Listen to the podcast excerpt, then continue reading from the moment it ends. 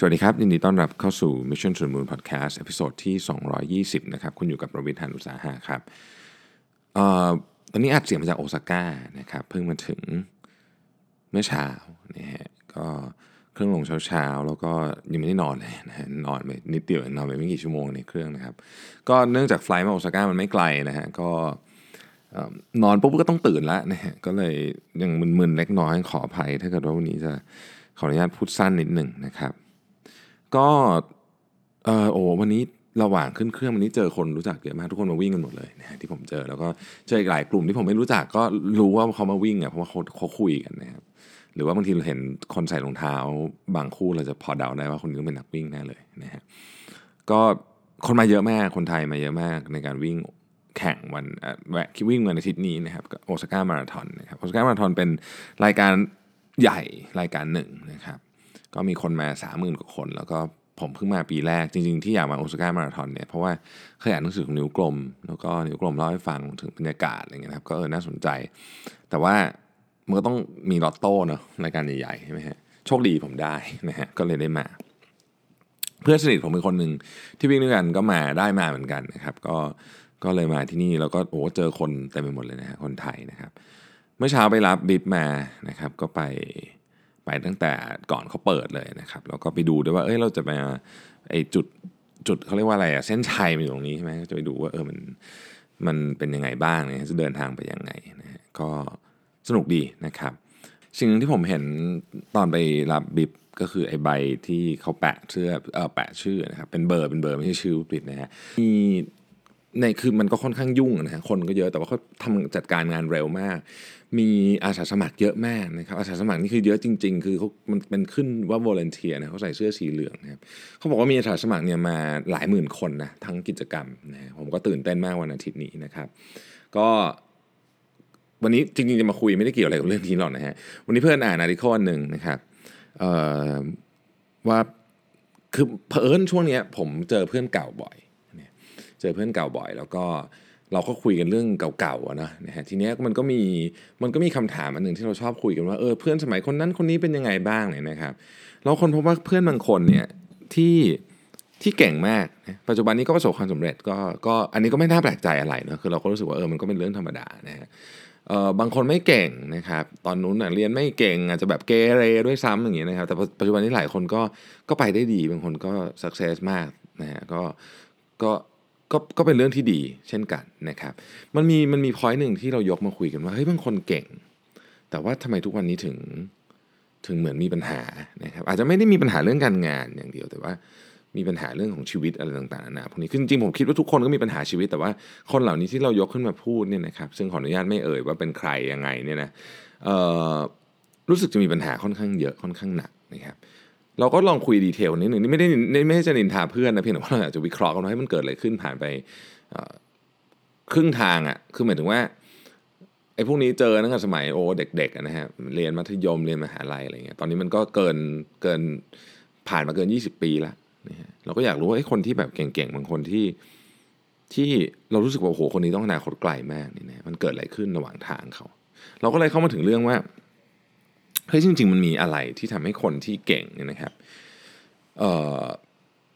ไม่ประสบความสำเร็จหรือหรือประสบกับความทุกข์มาก ๆ ประสบกับเรื่องราวใหญ่โตอะไรได้นะฮะผมก็วันนั้นคุยกันนะครับก็ตามสไตล์ผมนะผมก็ชอบจดนู่นจดนี่มาเวลาคุยกับเพื่อนนะฮะแล้วก็ผมก็เลยมาอ่านบทความอันหนึ่งนะครับซึ่งเพิ่งพับเดชออกมาเมื่อสักไม่ถึง 2 อาทิตย์นะฮะใน Harvard Business Review ก็เป็นช่วงเวลาที่ ที่เอออ่านแล้วแบบคือคือเพิ่งเจอเพื่อนมาแล้วมาอ่านมันเลยแบบเออเฮ้ยเจ๋งอะนะฮะเอ่มมันมันมันคุย มันมันบทความเนี่ยมันคุยถึงว่าทำไมคนที่ฉลาดมากๆนะครับทำไมคนที่ฉลาดมากๆ ถึงไม่ประสบความสำเร็จในชีวิต เขาใช้ชื่อบทความว่า five ways smart people sabotage their success พูดง่ายก็คือมันมีห้าห้าเรื่องอะที่คนเก่งมากๆนะครับ ไปเหมือนกับวางระเบิดตัวเองนะฮะที่ที่ทำให้ไม่ไม่ไม่ใกล้ความสำเร็จสักทีไม่สำเร็จสักทีนะฮะหรือว่าที่ไอ้ปัญหาที่ไม่ควรจะมีก็ดันจะมีปัญหาขึ้นมาเนี่ยนะฮะมันมีอยู่ 5 ทางที่คนเก่งๆ ชอบทำกันแล้วกันใช้คำนี้นะฮะเอ่ออันที่หนึ่งเนี่ยเขาบอกว่า smart people sometimes devalue other skills like relationship building and over concentrate on intellect นะฮะบางคนนี่เก่งมากฉลาดมากก็เลยรู้สึกว่าเออเนี่ยเป็นทุกอย่างที่ ฉันมีแค่นี้ก็พอแล้วนะครับ แล้วก็บางคนก็เลยคิดว่าเฮ้ยฉันเก่งขนาดนี้เนี่ยยังไงฉันก็มีที่ไปทุกที่นะครับใช้รู้สึกว่ายังไงฉันก็ทำได้เนี่ยเราจะเจอคนแบบนี้เหมือนกันบางทีในองค์กร โดยเฉพาะองค์กรที่มีขนาดใหญ่จำนวนคนเยอะนะครับ ก็แบบเรียกว่าไม่สนหน้าอินหน้าพรมอะคือฉันเก่งอะฉันทำอะไรก็ได้นะฉันทำอะไรก็ได้ทีเนี้ยประเด็นก็คือว่า ในความเก่งที่แบบเป็นเรื่องของความฉลาดเรื่องของ technical skill เนี่ยนะครับถ้าเราลองไปดูในบรรดาคนที่ขึ้นไปในตำแหน่งสูงๆเนี่ยนะครับบางคนก็เก่งมาก technical skill บางคนก็ไม่เก่ง technical skill เท่าไหร่ แต่ว่าคนที่ขึ้นไปตำแหน่งสูงๆได้ทั้งหมดอะทุกคนเลยเรียกเรียกว่าเกือบทุกคนก็แล้วกันนะครับ 99%ที่เราเห็นเนี่ยจะมี people skill ที่ดีมากนะไม่ว่าคุณจะเก่ง technical หรือไม่เก่งก็ตามเนี่ยแต่ถ้า people skill คุณแย่มากเนี่ยนะครับโอกาสที่ขึ้นไปเป็นเบอร์หนึ่งขององค์กรเนี่ย มันยากจริง มันยากจริงนะฮะคือเพราะว่าคนที่ไม่ได้คือคิดแต่เรื่องเรื่องสกิลเรื่องเรื่องเรื่องความฉลาดเรื่องอะไรเงี้ยก็เลยลืมที่จะที่จะดูเรื่องอื่นไปนะครับก็เลยอาจจะกลายเป็นคนที่นิสัยไม่ดีอาจจะกลายเป็นอะไรเงี้ยทำให้พอเวลาคนที่เขาต้องการจะโปรโมทคนที่เป็นผู้นำเนี่ยบางทีเขาเขาเลือกไม่เลือกคนนี้ เพราะรู้สึกว่า ก่อให้เก่งขนาดไหนก็ไม่สามารถนำคนได้ เพราะในความเป็นจริงแล้วเนี่ยคนที่เก่งจริงๆเนี่ยนะครับและผู้นำทั้งหมดที่เราเห็นเนี่ยนะฮะตัวเขาเองอะเขาก็ทำงานได้ คือคนเรามันก็มี 24 ชั่วโมง แล้วก็มีประมาณเนี้ยคือคนถ้าเอาตัวเขาเองทำงานคนเดียวอะเขาทำงานได้ไม่ได้ประมาณหนึ่งแต่สาเหตุที่ทำให้เขาเก่งมากและมีความสามารถมากเนี่ยมันคือว่าเขาสามารถที่จะไปไม่ใช่สั่งงานนะครับ ไปอินสปายให้คนอื่นทำงานได้ แล้วหลายคนที่ทำงานกับคนเก่งๆพวกเนี้ย ในฟังก์ชันของของลูกน้องเขาเนี่ยนะครับเก่งกว่าตัวเจ้านายเยอะนะฮะเราลองนึกเราลองนึกหลาย ๆ งานนะที่อยู่ในทีมเนี่ยตัวลูกน้องเนี่ยเก่งกว่าเจ้านายเยอะแต่เนื่องจากลูกน้องอะเคารพคือ คือให้ความศรัทธาเชื่อใจว่างั้นเถอะนะครับ ก็เลยทุ่มเทพลังงานทำให้ คนนั้นก็เลยเก่งขึ้นมาด้วย ตัวเจ้านายเองก็เลยเก่งขึ้นมาด้วยนะครับ เพราะฉะนั้นสิ่งที่ต้องระวังนะครับสิ่งที่ต้องระวังก็คือเออถ้าคุณเป็นคนเก่งโดยคุณ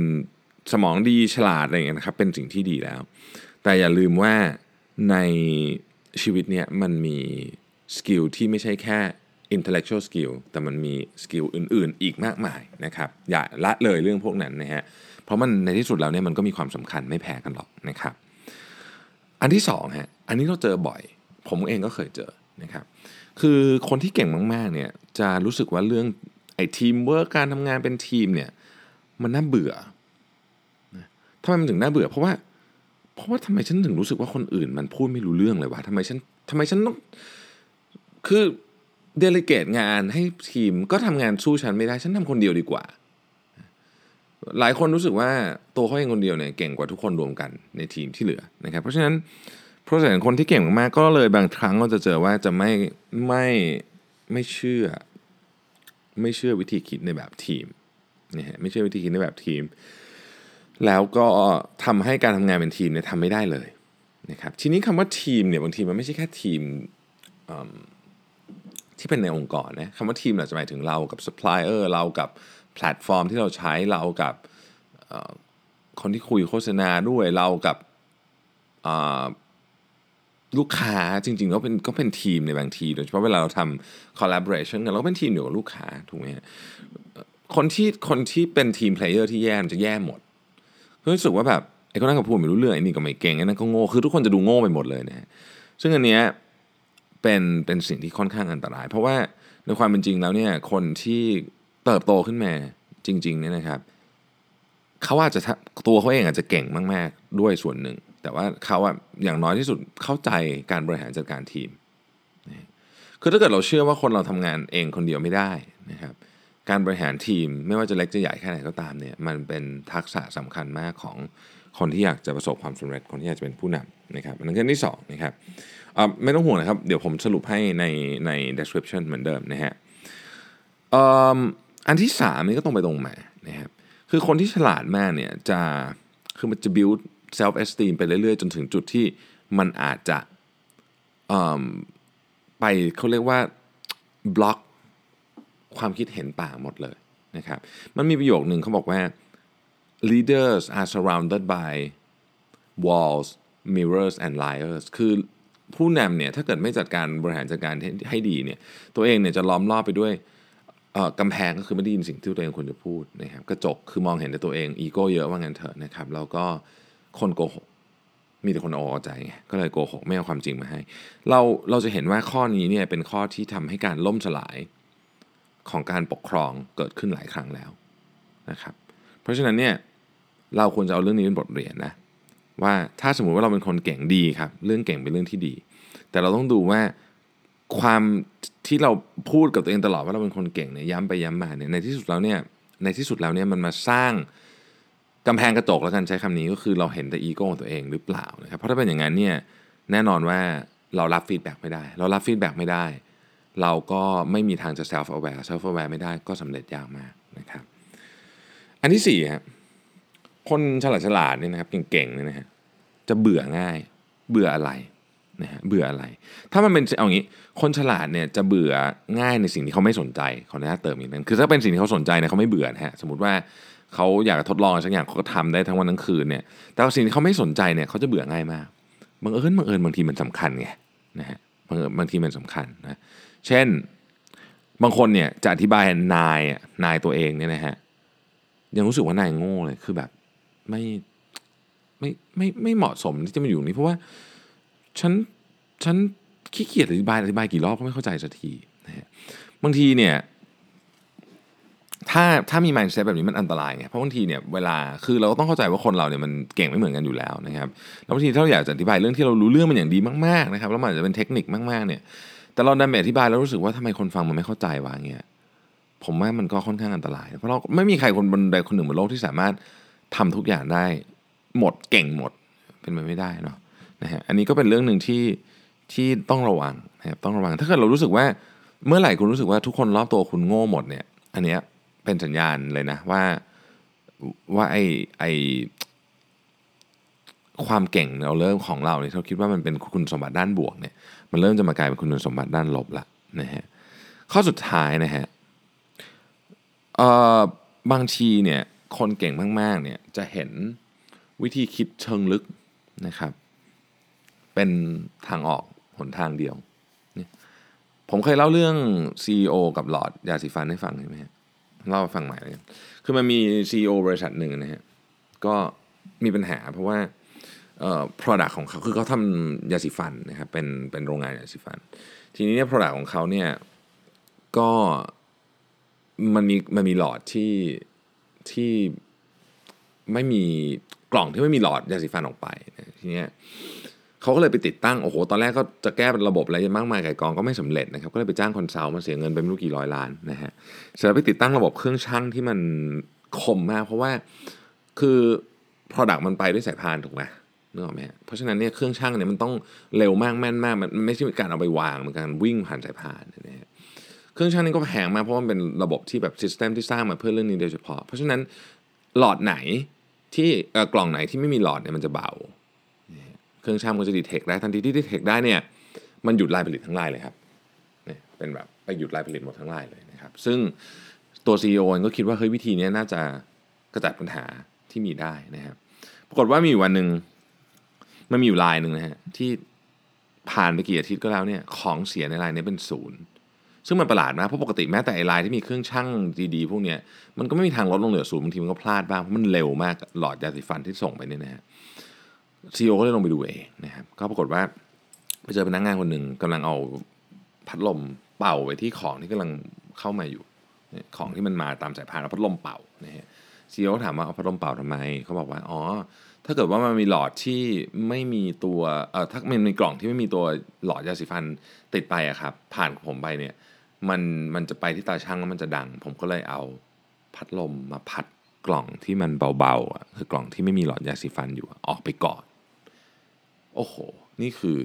สุดๆเลยคือเราเรามักคิดว่า การแก้ปัญหามีมีทางเดียวบางทีเราเพราะเราถูกเทรนมาอย่างนี้แล้วจริงๆมันมีหลายทางมาก อันนี้ก็เป็นหนึ่งในอุทาหรณ์นะครับ ก็วันนี้ต้องต้องต้องยอมรับเลยว่าวันนี้แบบเหนื่อยมากง่วงมากจริงๆนะครับขออภัยถ้าเกิดพูดไม่ได้ไม่รู้เรื่องเท่าไหร่จะวกไปวนมาแต่ว่าผมคิดว่าประเด็นนี้เป็นประเด็นสำคัญนะที่อยากให้ทุกคนลองใช้เวลากับมันดูก็คือว่าเราเราถูกกำแพงกับกระจก และคนรอบตัวเราเนี่ยหลอกเราอยู่หรือเปล่าว่า เขาไม่ตั้งใจจะหลอกนะครับ แต่ว่ามันเป็นกลไกของ ของมนุษย์อันหนึ่งดังนั้นเราต้องระมัดระวังนะครับ อย่าให้อีโก้ของเราเงาของเราเองนะครับ เสียงสะท้อนของเราเนี่ย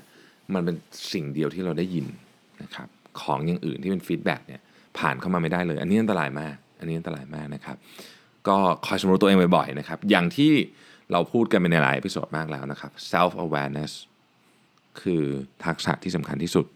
ของศตวรรษที่ 21 ผมเชื่อว่าเรื่องนี้เป็นเรื่องจริงนะครับ